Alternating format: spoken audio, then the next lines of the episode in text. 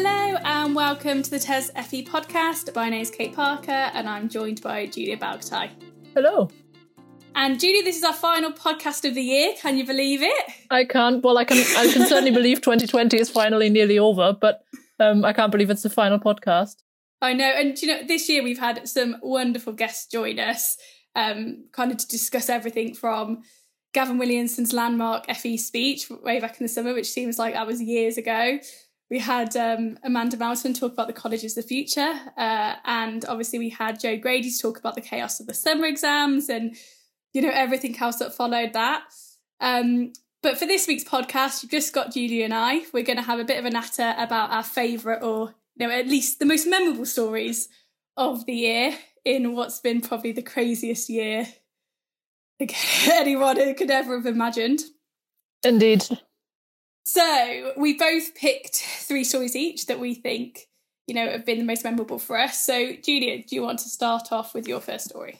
Yeah, I mean, my first story uh, is one that we ran back in April, which was when the Institute for Apprenticeships uh, released nursing apprentices that were towards the end of their training and were just waiting for the endpoint assessment, released them to the front line to help support the fight against COVID.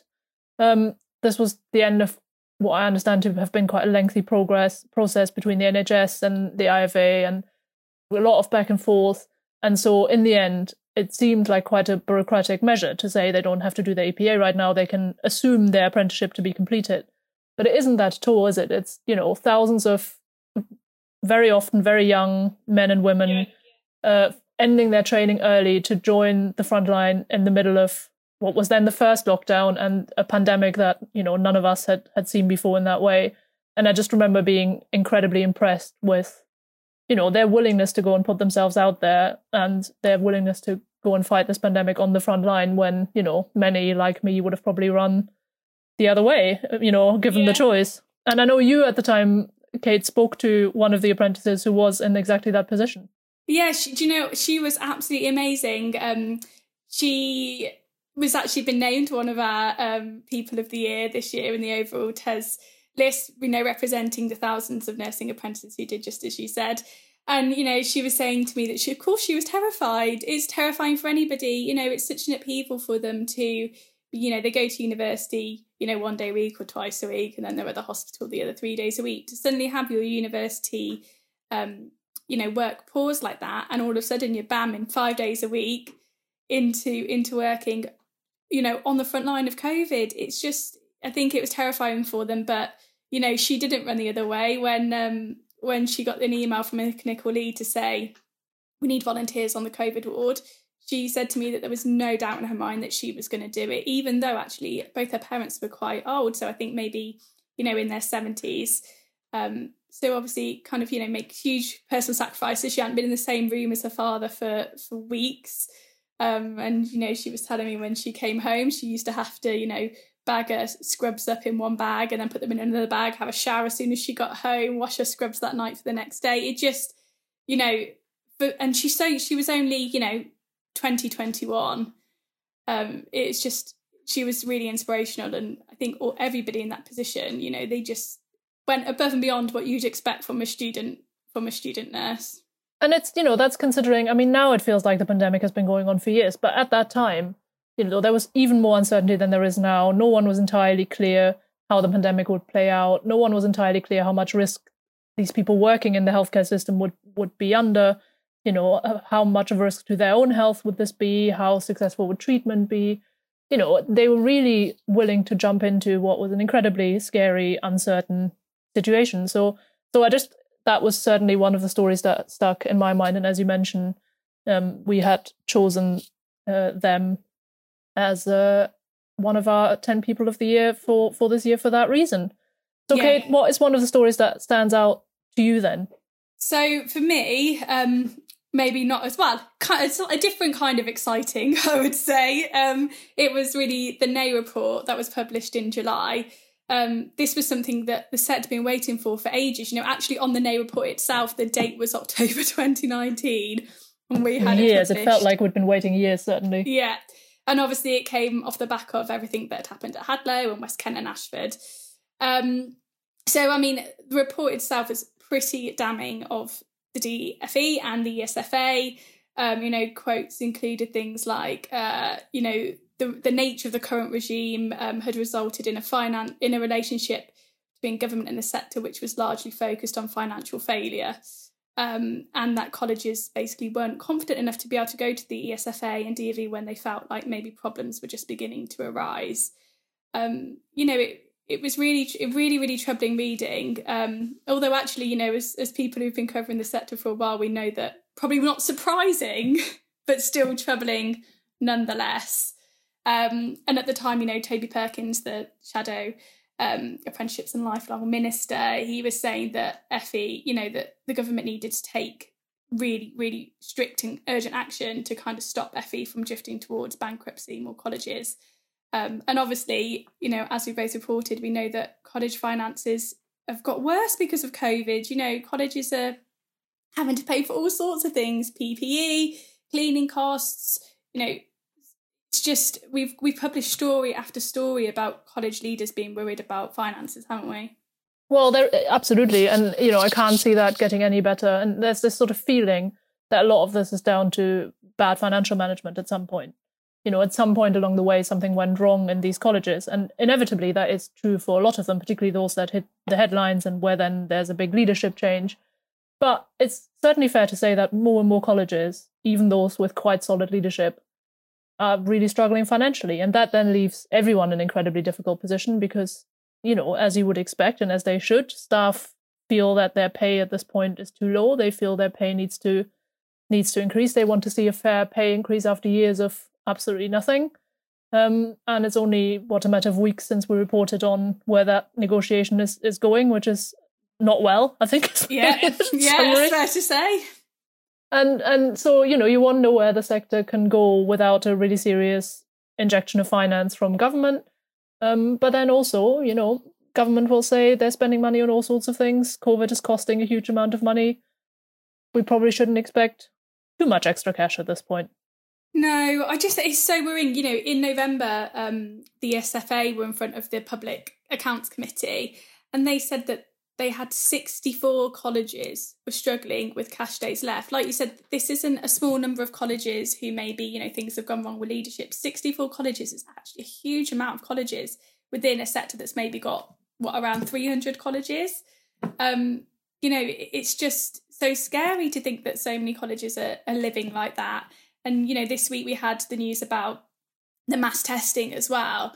And although you know, the government have said that colleges will be reimbursed for any costs that may occur to them through that. There's still a lot of discussion on Twitter from so many leaders worrying about do colleges even have the money to front this in the first place and then to be reimbursed for it? I mean, Some we all know that feeling, that don't cash.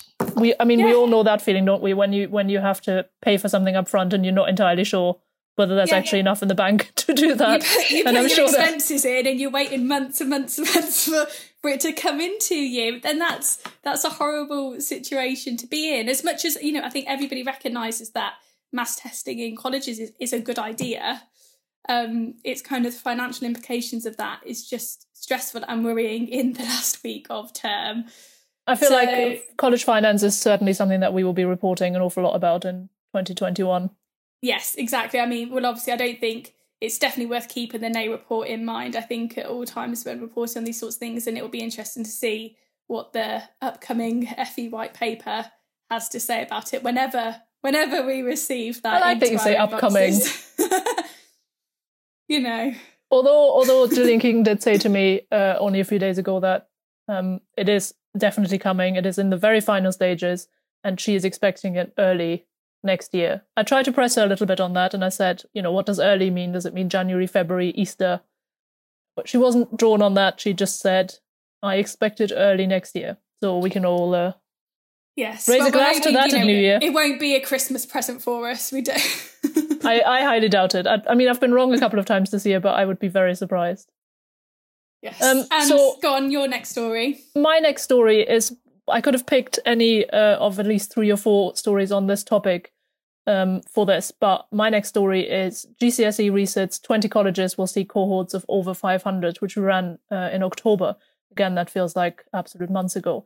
And this was um, concerns from uh, particularly the AOC, but college leaders across the board really around the English and Maths resit exams November series, which um, were in overall numbers probably not massively bigger than they would have been in past years because we know that hundreds and hundreds of students sit their GCSEs in, in November in colleges, uh, very unlike schools in that regard.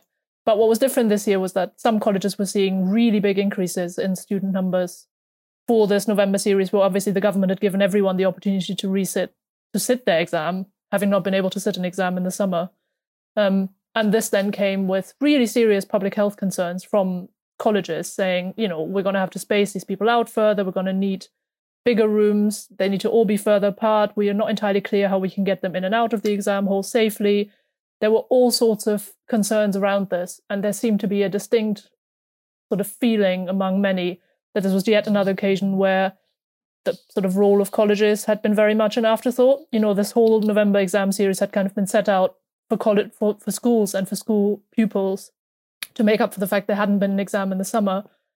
But there had been very little consideration on how this would play out in FE institutions that commonly see hundreds and hundreds of people sitting English and maths that, you know, also would now have to think much more carefully about what they normally do in many cases, which is put people on buses and bus them across town into town halls and gyms to have them sit the exam. You know, how do you do that safely?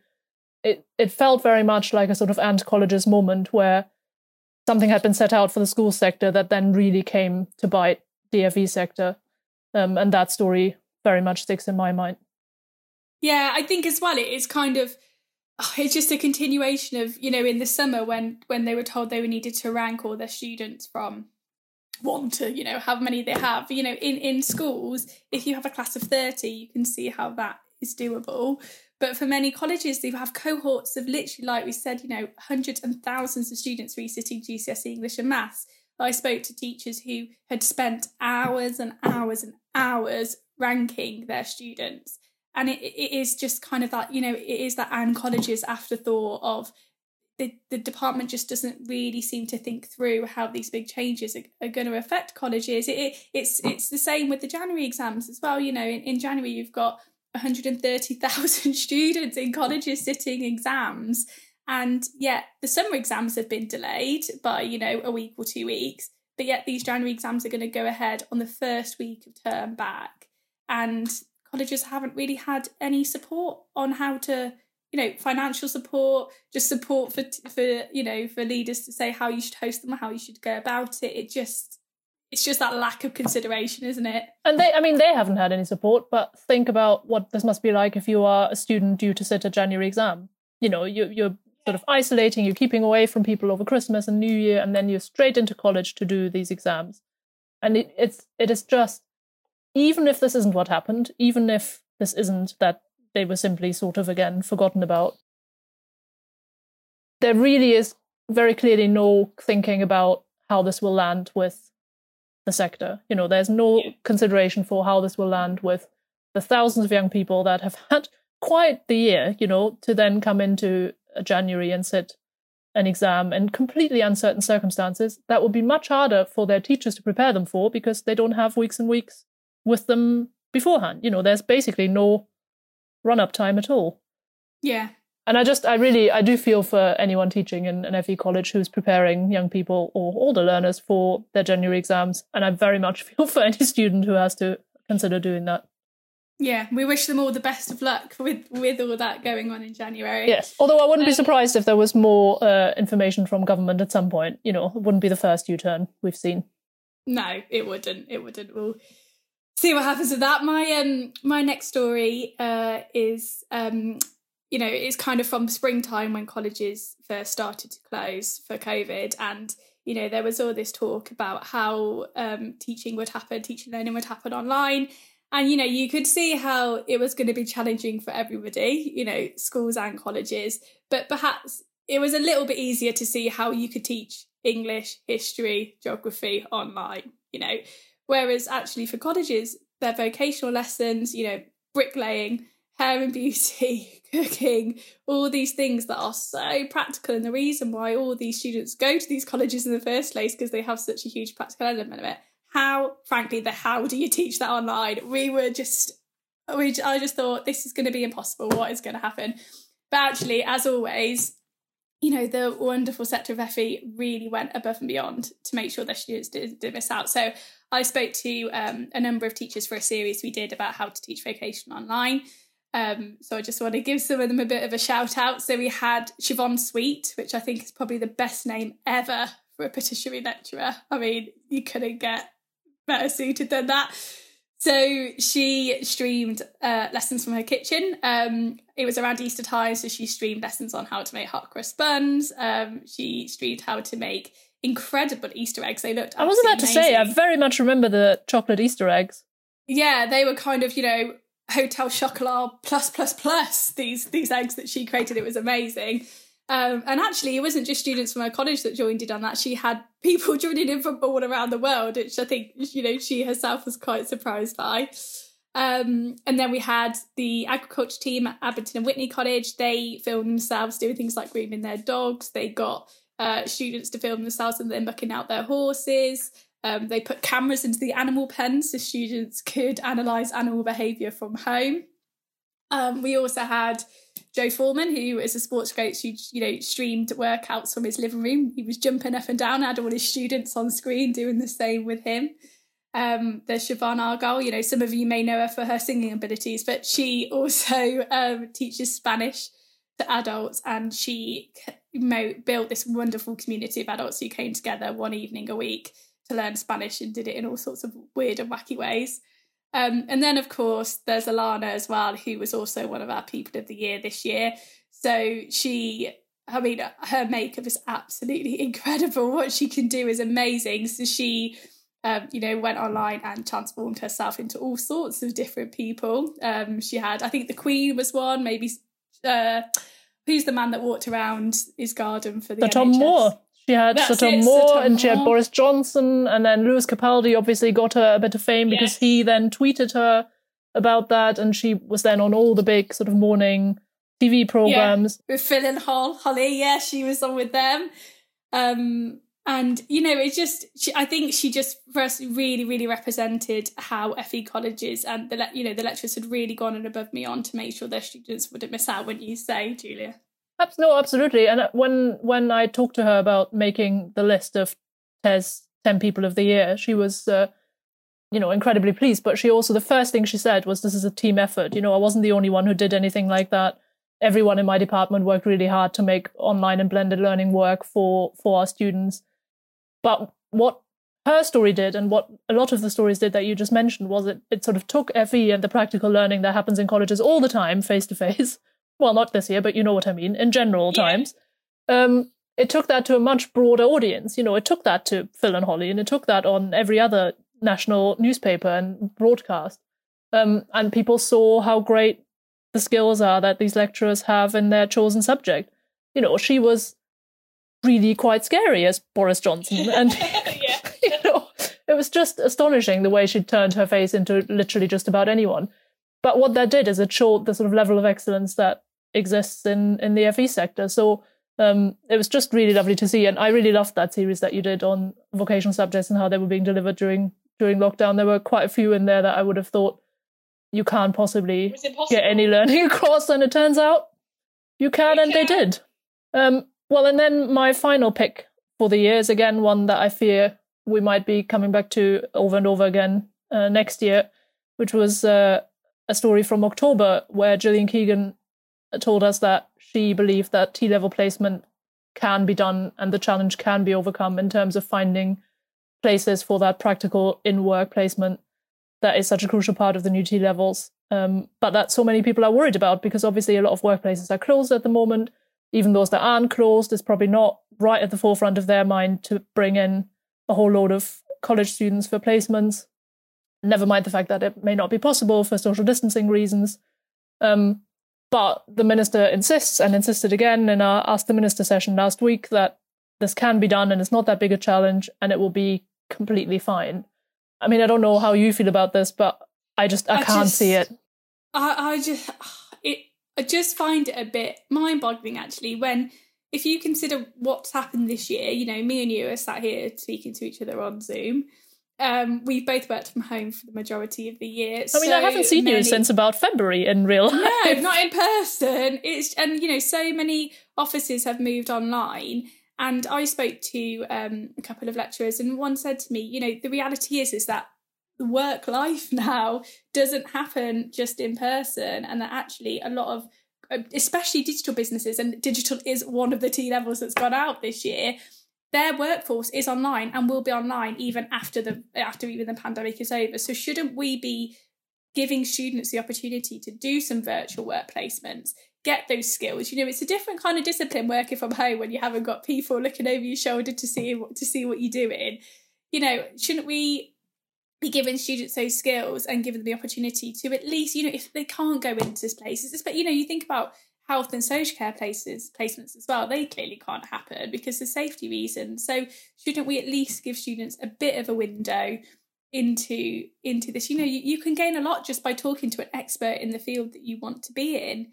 You don't necessarily need to be you know there on on the shop floor on the factory floor to do that. I think i'm sorry to say i think it's a bit short-sighted to say that no virtual placements can happen. And I think if they could, then a lot more of the T level placements would would be happening. I think part of the issue is that they can't be delayed. I certainly think it isn't feasible to delay the placements because you will have a whole other cohort of students looking for placements next year because people yeah. are starting their T levels.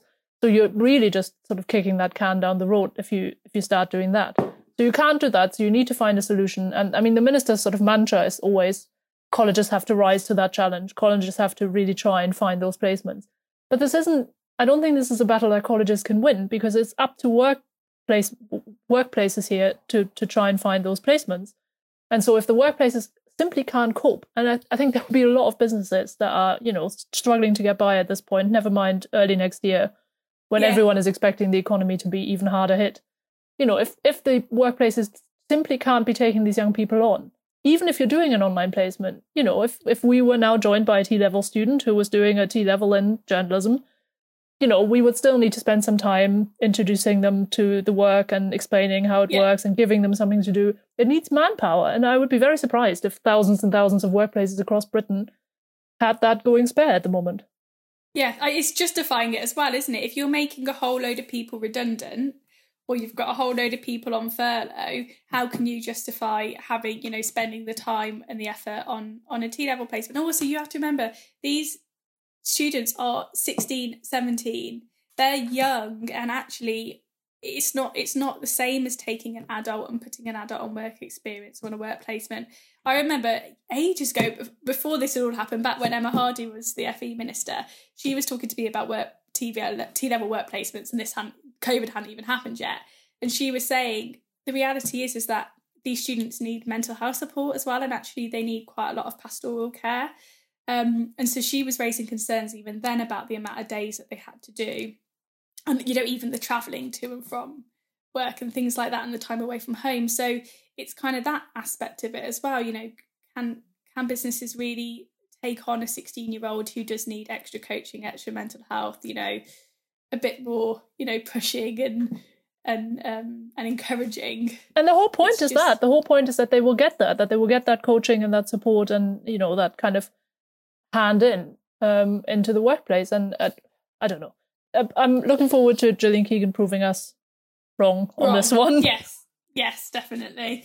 Um, and then, so my final story of the year uh, has been something that we've both watched play out with just absolute admiration, I think. So it is, of course, FE Food Bank Friday.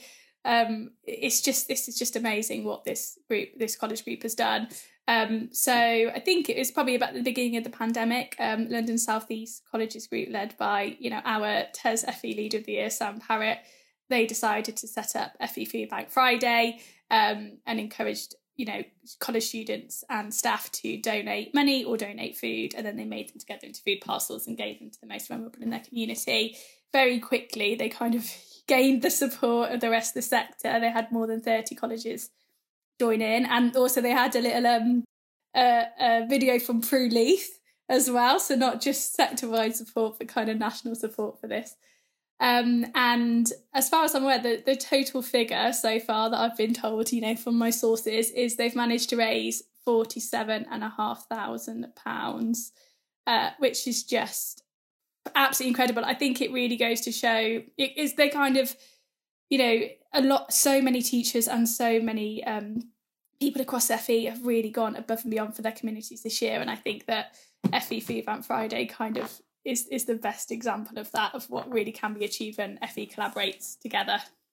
No, absolutely, and uh, you know it's lovely that they then turned this into festive Food Bank Friday just in time for the run up to Christmas, and you know the the number of people that go in and out of colleges that require the support of either their local food bank or their college if they have a sort of food bank scheme is really much bigger than many of us, you know, are, are aware of on a daily basis. And so it was just great that the colleges decided that they needed to to offer this additional support, and it just sums up the further education sector really, and uh, gives us a, a lovely festive note to end this last podcast on. It does, it does. And yeah, I think probably from both of us, you know, we, we would just want to say a massive thank you to everybody across the FE sector this year for their incredibly hard work and dedication. Um, you know, and that includes the hours that you will have spent on the phone to me or Julia, or the hours you'd have spent writing blogs for us as well. You know, we couldn't do TES FE without all of you. So we would want to say a massive, massive thank you to you all.